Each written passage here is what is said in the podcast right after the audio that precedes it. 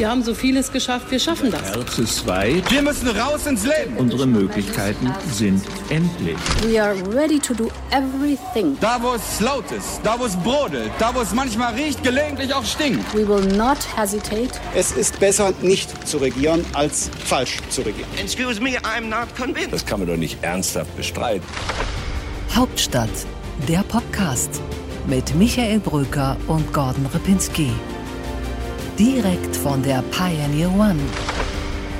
Herzlich willkommen zu unserer neuesten Ausgabe des einzigartigen Hauptstadt-Podcast, weil es ist mit meinem einzigartigen Kollegen Gordon Ripinski. Heute ist Freitag, der 21. Mai und ich bin übrigens Michael Bröker.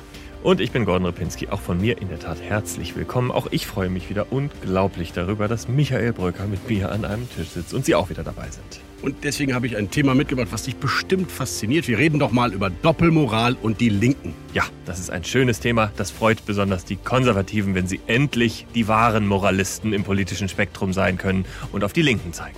Deswegen komme ich mit einer wunderbaren Redewendung um die Ecke. Die größten Kritiker der Elche sind selber welche. Ich weiß, das ist etwas abgedroschen, dieser Spruch, aber trotzdem musste ich an diesen Spruch denken, als ich sah, wie Annalena Baerbock, die Botschafterin für Transparenz und Wahrhaftigkeit und Glaubwürdigkeit plötzlich vergessen hatte, Zehntausende Euro anzugeben beim Deutschen Bundestag als Nebentätigkeit. Annalena Baerbock hat selbst vor einigen Monaten mal das hier zu Transparenz gesagt. Dass generell an der Haltung, wie man eigentlich mit Transparenz, wie man eigentlich mit einem Mandat und Nebenkünften äh, umgehen muss, dringend, dringend was geändert werden muss. Weil ansonsten geht eben äh, nicht nur das Vertrauen in die Union, sondern in den Parlamentarismus, in die Demokratie in Gänze verloren.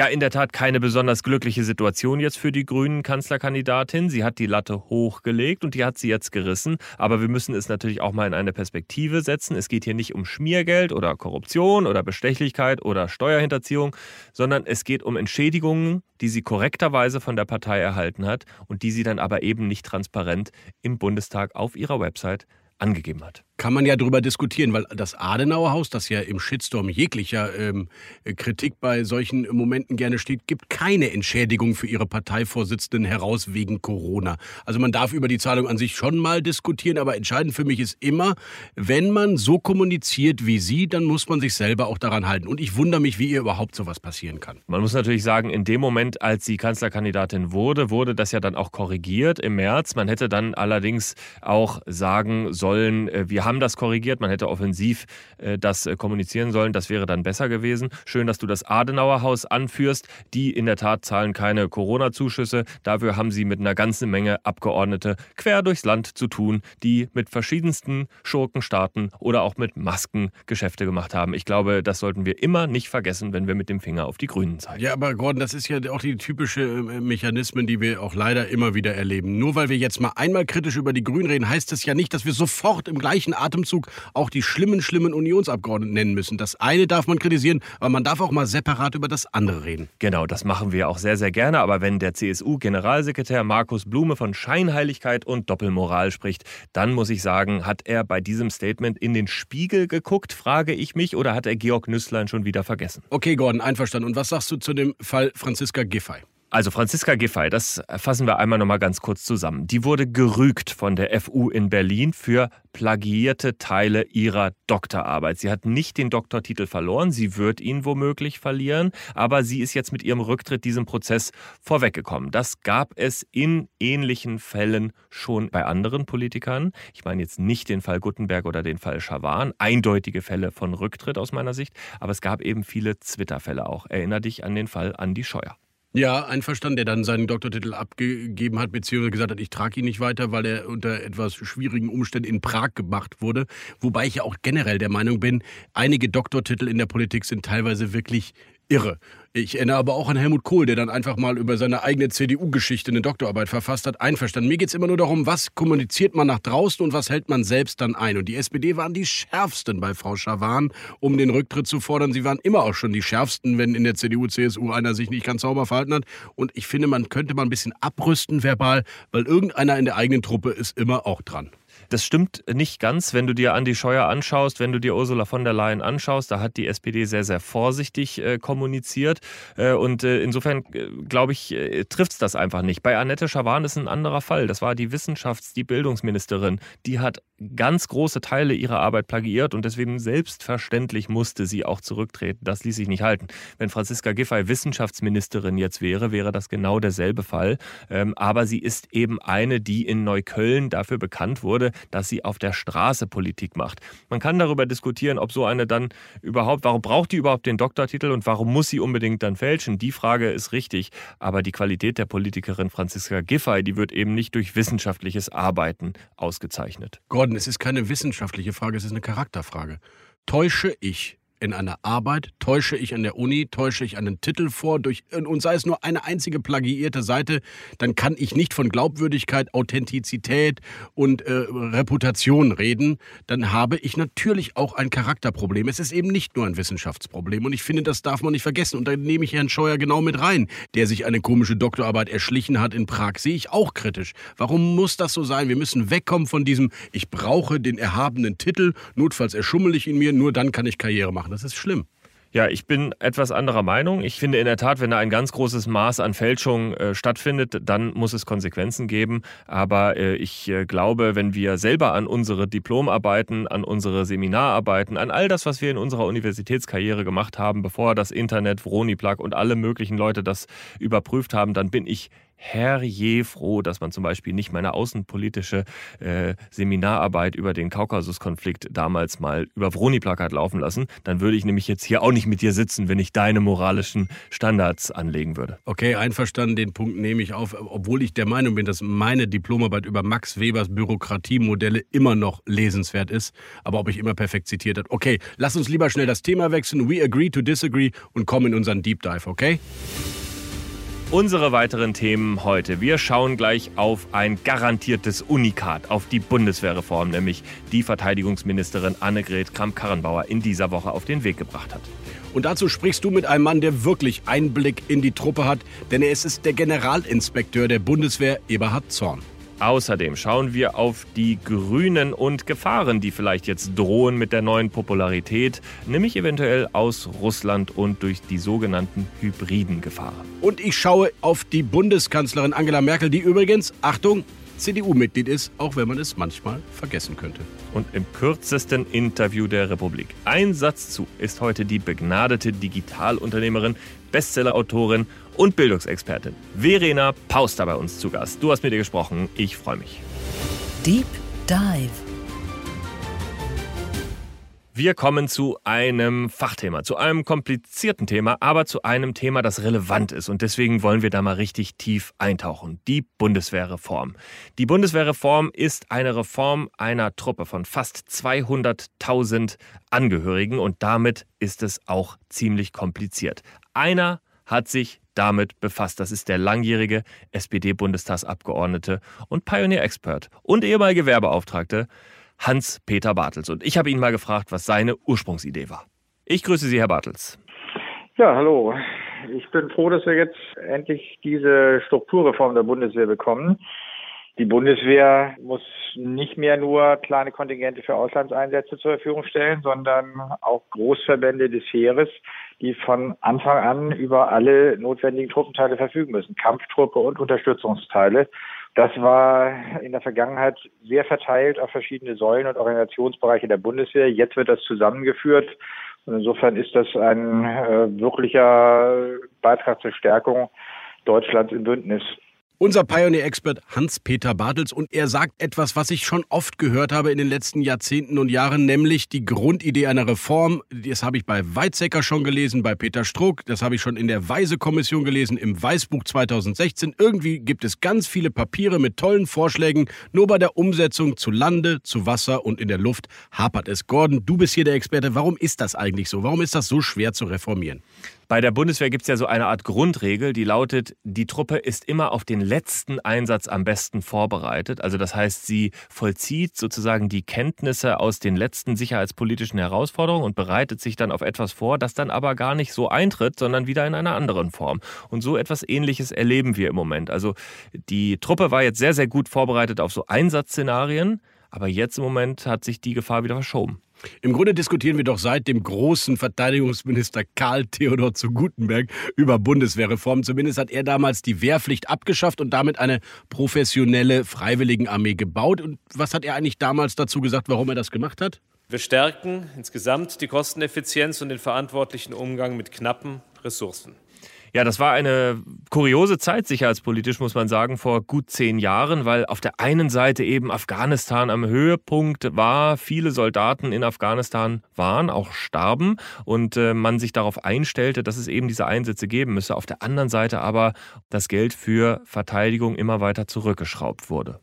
Ja, Gordon, was ich faszinierend finde, es waren echt immer kluge Menschen, die sich um die Zukunft der Bundeswehr Gedanken gemacht haben. Richard von Weizsäcker habe ich genannt, aber natürlich auch Peter Struck oder Frank-Jürgen Weise, der Oberst AD. Der hat ja mal eine radikale Reform vorgeschlagen. Halbierung vor allem der Behördenstruktur von 3300 auf 1500 Mitarbeiter und viel lieber das Geld investieren in die Technik, in die Truppe, in die Verbände. Dort investieren, wo eine professionelle Armee sein muss, nämlich draußen in der Fläche im Einsatz. Ja, die Grundidee ist tatsächlich auch geblieben, aber du weißt, wie schwer es ist, Bürokratien zu reformieren. Aber auch jetzt ist wieder eine der Ideen weniger Stäbe, mehr Truppe, also tatsächlich äh, die Bürokratien oben besonders äh, zu verschlanken. Und äh, jetzt müssen wir einfach schauen, ob es dieses Mal gelingt. Ja, ich meine, die NATO drängt ja eigentlich darauf. Immer dann, wenn es krisenhaft wird in diesem Bündnis, werden die Franzosen gefragt, die Briten oder die Amerikaner machen es selbst. Irgendwann ist doch die Frage, warum ist Deutschland eigentlich noch Teil dieser NATO, wenn wir nicht in der Lage sind, ernsthafte, schwierige Einsätze auch alleine eigenständig als Bundeswehr zu leisten? Ja, beziehungsweise Hans-Peter Bartels hat es am Anfang einmal anklingen lassen. Es geht um die diese Agilität, die wir jetzt bei Russland insbesondere beobachten. Also wir haben im Baltikum die äh, drei Staaten, Estland, Lettland, Litauen, die NATO-Mitglieder sind, aber sich natürlich besonders bedroht fühlen von Russland, dem großen Bruder von damals. Äh, und gerade da sind viele Bewegungen zu sehen. Und das verlangt eben von der NATO eine ebenso schnelle Bewegungsfähigkeit. Und genau darum geht es in dieser Reform, diese Bewegungsfähigkeit herzustellen. Für Deutschland, für die Bundeswehr heißt das, dass die Verbände in sich äh, eigenständiger werden müssen, äh, dass man also nicht mit einem Verband da irgendwo steht und dann fehlt aber es an Personal oder an Material, das man aus anderen Verbänden zusammenkratzen muss und dadurch geht Zeit verloren. Das soll jetzt verbessert werden. Aber Gordon, die Wahrheit ist doch, ich verstehe das total, dass sowohl die SPD als auch die Union, egal wer regiert hat, am Ende eben nicht bereit war, den Kampf auch mit der Öffentlichkeit zu führen, dass diese Truppe deutlich mehr Geld braucht, oder?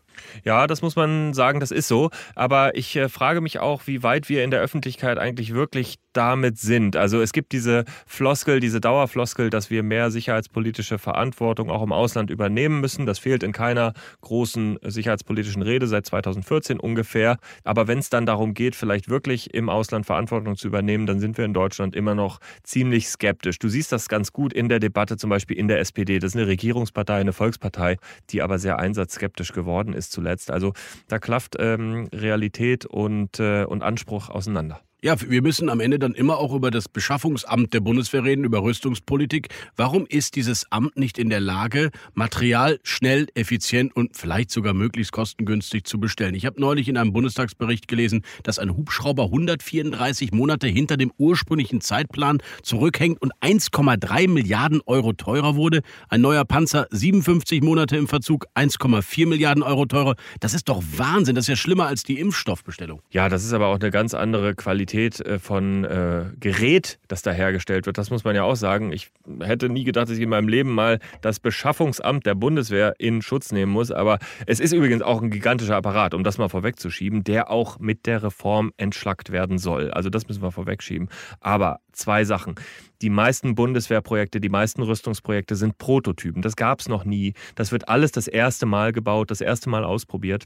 Und damit gibt es eben auch Verzögerungen und sehr komplexe Probleme. Und das Zweite ist, in all diesen Projekten stecken eben auch industriepolitische Ziele. Man will etwas in Deutschland bauen. Man will etwas in Europa mit Frankreich zusammenbauen. Und das wiederum, das äh, macht es dann auch wieder schwieriger. Also das sind die beiden größten Gründe, warum es länger dauert oft. Danke, Gordon, für diese kleine Lehrstunde. Ich bin froh, dass ich in diesem Podcast endlich mal was von dir lerne, verstehe ich. Aber in dem letzten Bericht der Wehrbeauftragten des Bundestags steht doch der wunderbare Satz, der aus meiner Sicht alles sagt. Ich zitiere.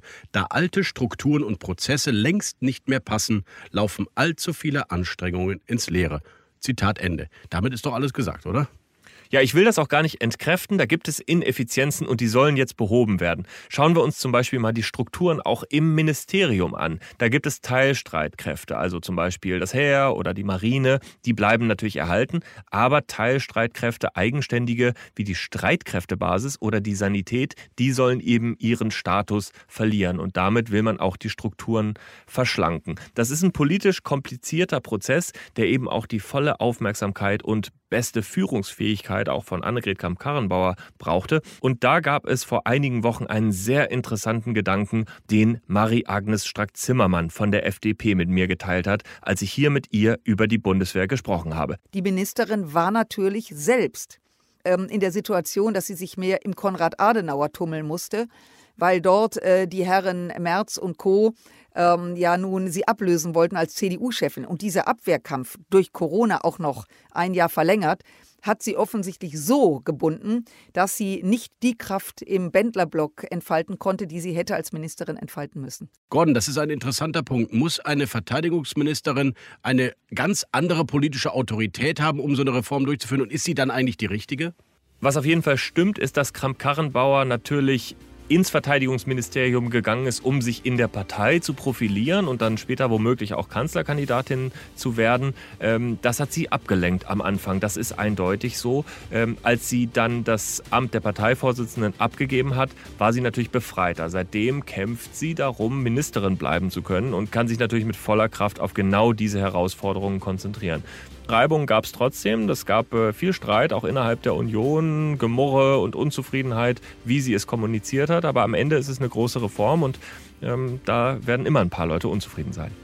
Ja, und du hast jetzt mit einem gesprochen, der diese Reform am Ende vor allem umsetzen müsste, nämlich dem Generalinspekteur der Bundeswehr, Eberhard Zorn. Hören wir doch einfach mal in dein Interview rein. Interview der Woche. Herr Generalinspekteur Zorn, ich grüße Sie. Ja, einen wunderschönen guten Tag, Herr Ripinski. Herr Zorn, bereiten Sie die Bundeswehr auf den nächsten großen Ost-West-Konflikt vor?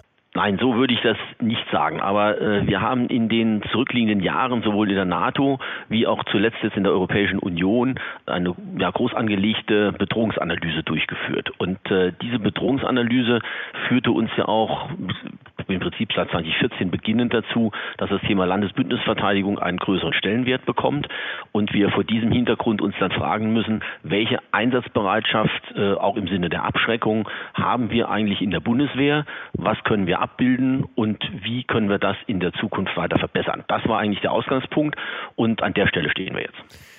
Dazu muss man sagen, dass die Bundeswehr natürlich geprägt durch Afghanistan unter anderem sich sehr auf das Thema Einsätze konzentriert hatte. Jetzt sieht das Thema wieder mehr so aus, als ob es eben um diese Bündnisverteidigung geht. Also kommt die große Gefahr der Zukunft aus Russland?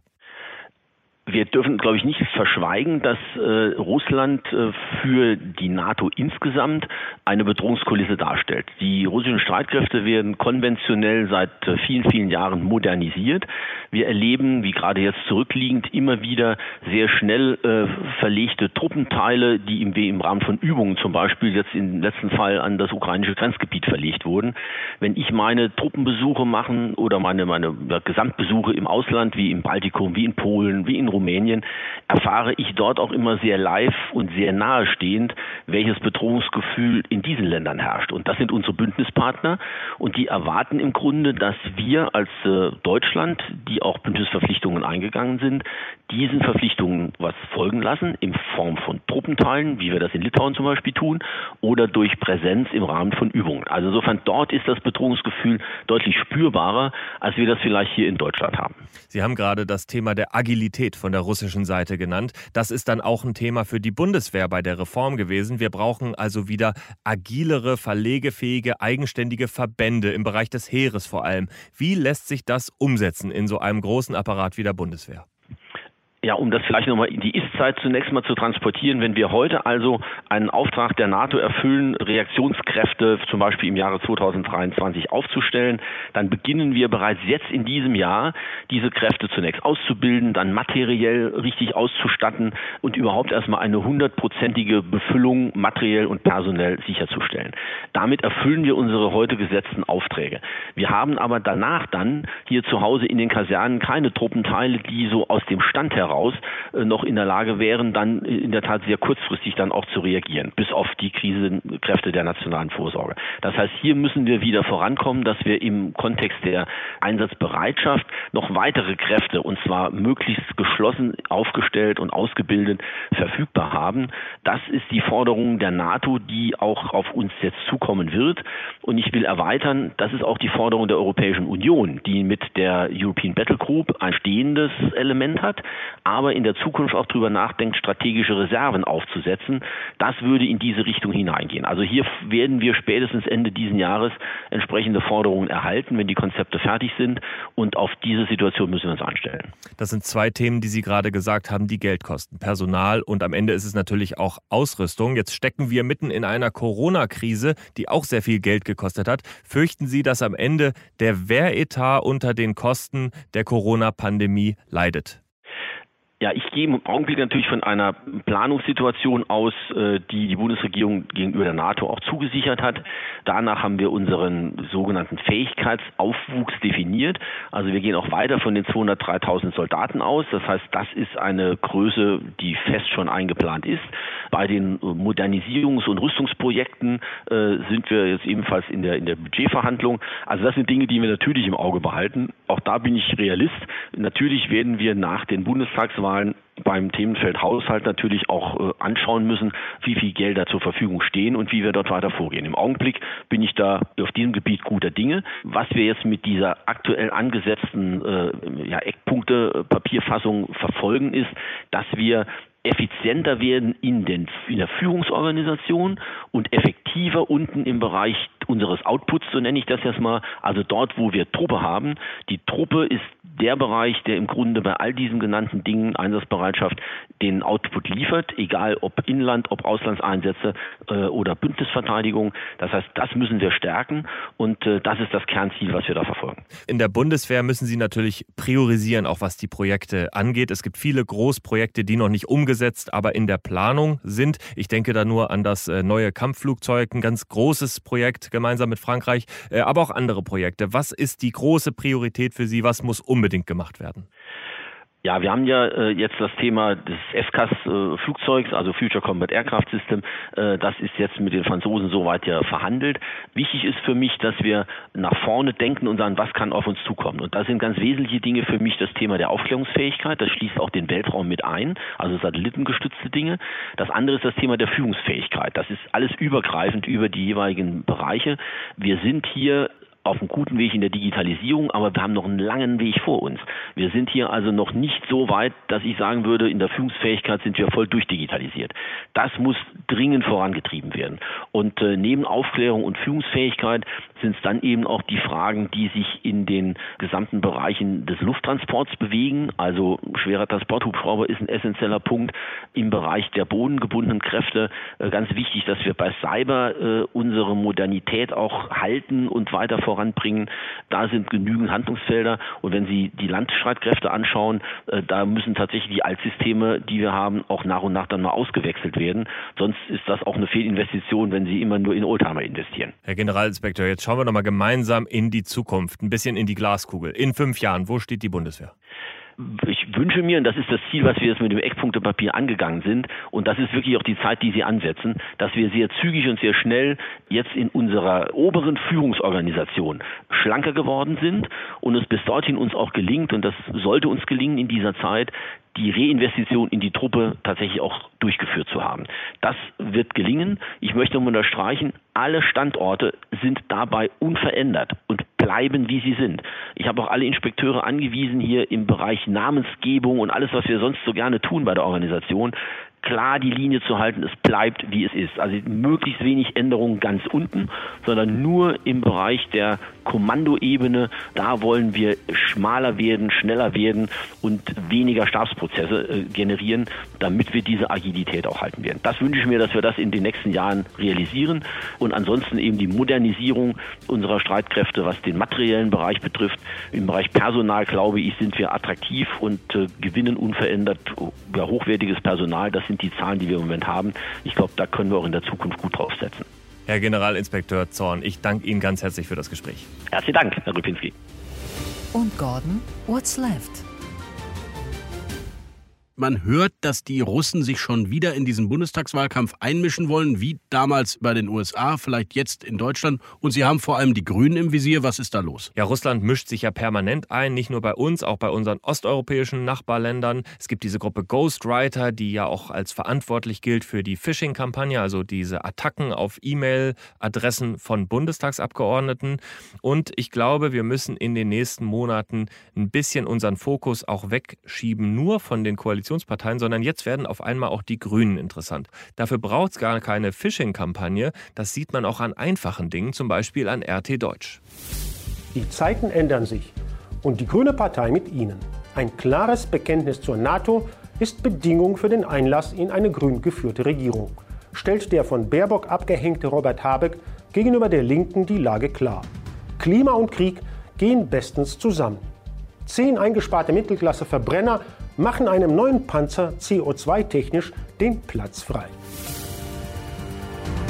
Hat etwa der ehemalige KGB-Agent Wladimir Putin Angst vor der ehemaligen Trampolinspringerin Annalena Baerbock? Jedenfalls ist Annalena Baerbock natürlich eine Kandidatin einer offenen, liberalen Gesellschaft. Also all das, was von Russland nicht unbedingt befürwortet wird. Russland will vor allem disruptieren. Und man merkt das zum Beispiel auch. Die ganzen außenpolitischen Statements, die von Annalena Baerbock jetzt kamen, die wurden immer sehr scharf, sehr, sehr kritisch von RT Deutsch kurz danach schon kommentiert. Das ist auffällig. Ne? Das hat nichts mit Phishing zu tun, nichts mit Cyberangriffen, aber das ist Meinungsbildung, die da auch von Russland teilweise gesteuert in Deutschland gemacht wird. Am Ende könnte sich Bündnis und sich die Grünen darüber sehr freuen, denn offenbar nimmt Russlands Präsident sie ernst. Das heißt, sie haben echte Chancen, Kanzlerin zu werden. Und Michael, what's right? Meistens reden wir hier über Hans-Georg Maaßen oder über Armin Laschet, aber wie ist es eigentlich mit Angela Merkel? Gute Frage, Gordon, weil die Frage im Adenauer Haus ist im Moment, wie binden wir Angela Merkel im Wahlkampf ein, weil sie will ja nicht wirklich, aber man kann sich ja auch nicht gegen sie stellen im Wahlkampf. Und das ist eine schwierige strategische Frage für Armin Laschet, da sind wir dann doch wieder bei ihm, denn kann er sich abgrenzen oder muss er alles genauso machen wollen wie sie, dann kann er aber nicht ein Modernisierungsjahrzehnt vorschlagen, also sehr schwierig. Ja, so ein bisschen wie Wahlkampf in Großbritannien und die Frage, wie man sich zu Queen Elizabeth positioniert. Das ist ein wirklich guter Vergleich. Und äh, Armin Laschet, er orientiert sich an einem SPD. Altbundeskanzler, nämlich Gerhard Schröder. Der hat 98 mal den Wahlkampfslogan propagiert, ich werde nicht alles anders machen, aber vieles besser. Und das scheint so ein bisschen jetzt die Strategie auch von Armin Laschet zu sein. Ja, Angela Merkel war gut für dieses Land, aber es braucht trotzdem jetzt Reform und Aufbruch. Allerdings gab es jetzt neulich auch ziemlichen Unmut über Angela Merkel. Erahnst du warum? Ja, weil sie Franziska Giffey gelobt hat, nehme ich mal an. Ich nehme diese Entscheidung mit großem Respekt, aber ich sage auch mit ebenso großem Bedauern entgegen. Ich habe mit Franziska Giffey in den vergangenen Jahren sehr gut und vertrauensvoll zusammengearbeitet und dafür danke ich ihr von Herzen. Manch ein CDU-Abgeordneter wünscht sich so viel Empathie für die eigene Partei. Da gab es einige Mails, einige SMS, einige WhatsApps ans Adenauer Haus. Angela Merkel lässt sich natürlich ihre Zuneigung für bestimmte Politiker längst nicht mehr nehmen. Aber dass sie der CDU im Grunde auch noch im Anti-Giffey-Wahlkampf ähm, Stöckchen zwischen die Beine wirft, das fanden einige dann doch nicht so gut. What's next?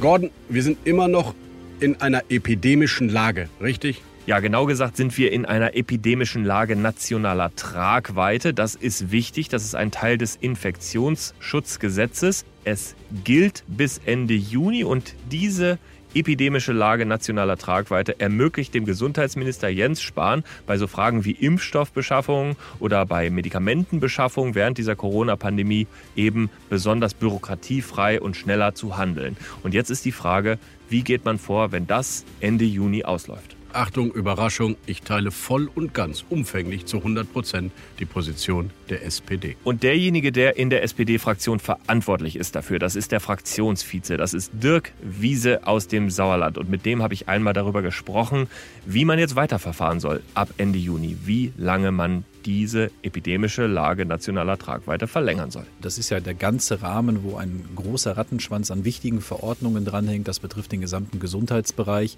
Aus meiner Sicht ist es richtig und wichtig, äh, eine sehr kurze Verlängerung anzustreben. Von daher würde ich sagen, Stand heute maximal vier Wochen Verlängerung, dann sich die Situation Ende Juli wieder neu anzuschauen. Das wäre momentan etwas, äh, wo ich jedenfalls sagen würde, das ist vertretbar. Die SPD geht also auf Konflikt mit der Bundesregierung bzw. mit dem Unionsteil der Bundesregierung, die natürlich es ganz komfortabel finden mit dieser Sonderregelung und lieber noch ein bisschen länger per Verordnung regieren wollen. Einsatz zu Im kürzesten Interview der Berliner Republik heute die Digitalexpertin, Bildungsexpertin, Bestsellerautorin und Unternehmerin Verena Pauster. Schönen guten Tag, Frau Pauster. Hallo, guten Tag. Ein paar Begriffe für Sie. Los geht's mit dem Wort Bildungsrepublik. Äh, verbinde ich einen fernen Traum, da wir schon an Themen wie Digitalpakt oder Lehrkräftemangel scheitern. Neuland. Oh, wäre es mal Zeit für, denn irgendwie kann ich das alte Land nicht mehr sehen. Familienministerin Pauster. Äh, besser als gar keine, denn dass da jetzt gerade nicht nachbesetzt wird, kann ich nicht nachvollziehen. Ähm, scheint also immer noch Gedöns zu sein, wie äh, Schröder mal gesagt hat. Dann versuche ich es andersherum. Digitalministerin. also Digitalministerium braucht es unbedingt. Ähm, und damit sollten wir jetzt mal langsam anfangen, äh, über Zuschnitt und Budget und Zuständigkeit zu sprechen. Denn die Wahl kommt bald und ohne dieses Ministerium äh, gibt es für mich keine Zukunft. Annalena Baerbock. Super Frau, äh, habe ich hohen Respekt vor ihrem Mut, für ein solches Amt zu kandidieren. Ähm, Würde mir aber wünschen, dass sie Rot-Rot-Grün ausschließt. Christian Lindner. Ja, hat seine Stimme wiedergefunden und trotzdem wünsche ich mir eine FDP, die eben keine One-Man-Show ist, sondern auf vielen starken Schultern steht. Sommerurlaub? Eigentlich nicht erwarten. Also ähm, ich werde alle Restaurantbesuche nachholen, die letztes Jahr ausgefallen sind und äh, bald Urlaub buchen. Vielen Dank, liebe Frau Pauster. Gerne. Das war es dieses Mal von uns. Schön, dass Sie wieder dabei waren. Und wir würden uns diesmal auch noch freuen, wenn Sie unser Hauptstadt das Briefing Spezial anhören. Denn wir haben den CEO von RWE zu Gast, Markus Kreber. Und der ist einer, der mit seinem Unternehmen die Energiewende so konkret umsetzen muss, wie es sich die Politik vorstellt. Und das ist durchaus erkenntnisreich, was ich mit ihm besprochen habe. Wenn wir eine Anlage nehmen, einen Onshore-Windpark in Deutschland, von der Überlegung, an diesem Standort wäre das möglich, die Windverhältnisse sind gut, der Abstand zu Häusern ist groß genug, und man fängt an mit der Planung ähm, und geht durch die Genehmigungsprozesse und geht mal davon aus, es gibt noch ein Gerichtsverfahren dagegen. Dann reden wir zum Teil von sechs, sieben, acht Jahren, bis die Anlage ans Netz geht. Der gleiche Windpark in den USA, ja. zwei, zweieinhalb Jahre. Das ganze Gespräch ist ab Samstag online auf thepioneer.de und natürlich in Ihrer Lieblings-Podcast-App. Und jetzt schauen wir noch einmal ganz kurz auf einen Aufruf, den ich in der letzten Woche gestartet habe. Ich wollte nämlich nochmal Feedback haben zu der Frage, ob wir einen Rennen ums Kanzleramt Podcast machen sollen. Und ich freue mich sehr über richtig viel Mails und Feedback, die ich bekommen habe. Und zwar eine möchte ich mal erwähnen. Daniel Häusermann hat uns geschrieben. Erstmal hat er gesagt, wir wollen das unbedingt machen. Und worüber wir uns richtig freuen, ist, dass er gesagt hat, dass er so begeistert ist über das, was wir machen, dass er seinen Beitrag für The Pioneer erhöht hat. Also, lieber Herr Häusermann, das freut uns. Bleiben Sie uns gewogen. Viele andere Mails haben wir auch noch bekommen, Michael. Ich habe sie dir zum Teil weitergeleitet. Eigentlich haben alle uns zugesprochen, dass wir diesen Campaign-Podcast machen sollen. Insofern können wir, glaube ich, an der Stelle ankündigen, dass wir das machen. Vielen Dank, Gordon, dass du dich äh, sehr intensiv um diese Feedback-Aktion kümmerst. Und ich freue mich sehr auf noch mehr Podcasts mit dir. Bleiben Sie uns gewogen.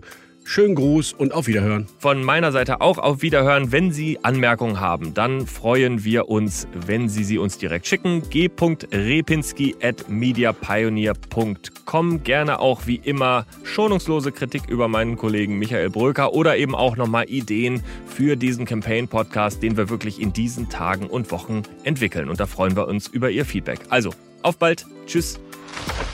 Hauptstadt, der Podcast mit Michael Bröker und Gordon Ripinski. Direkt von der Pioneer One.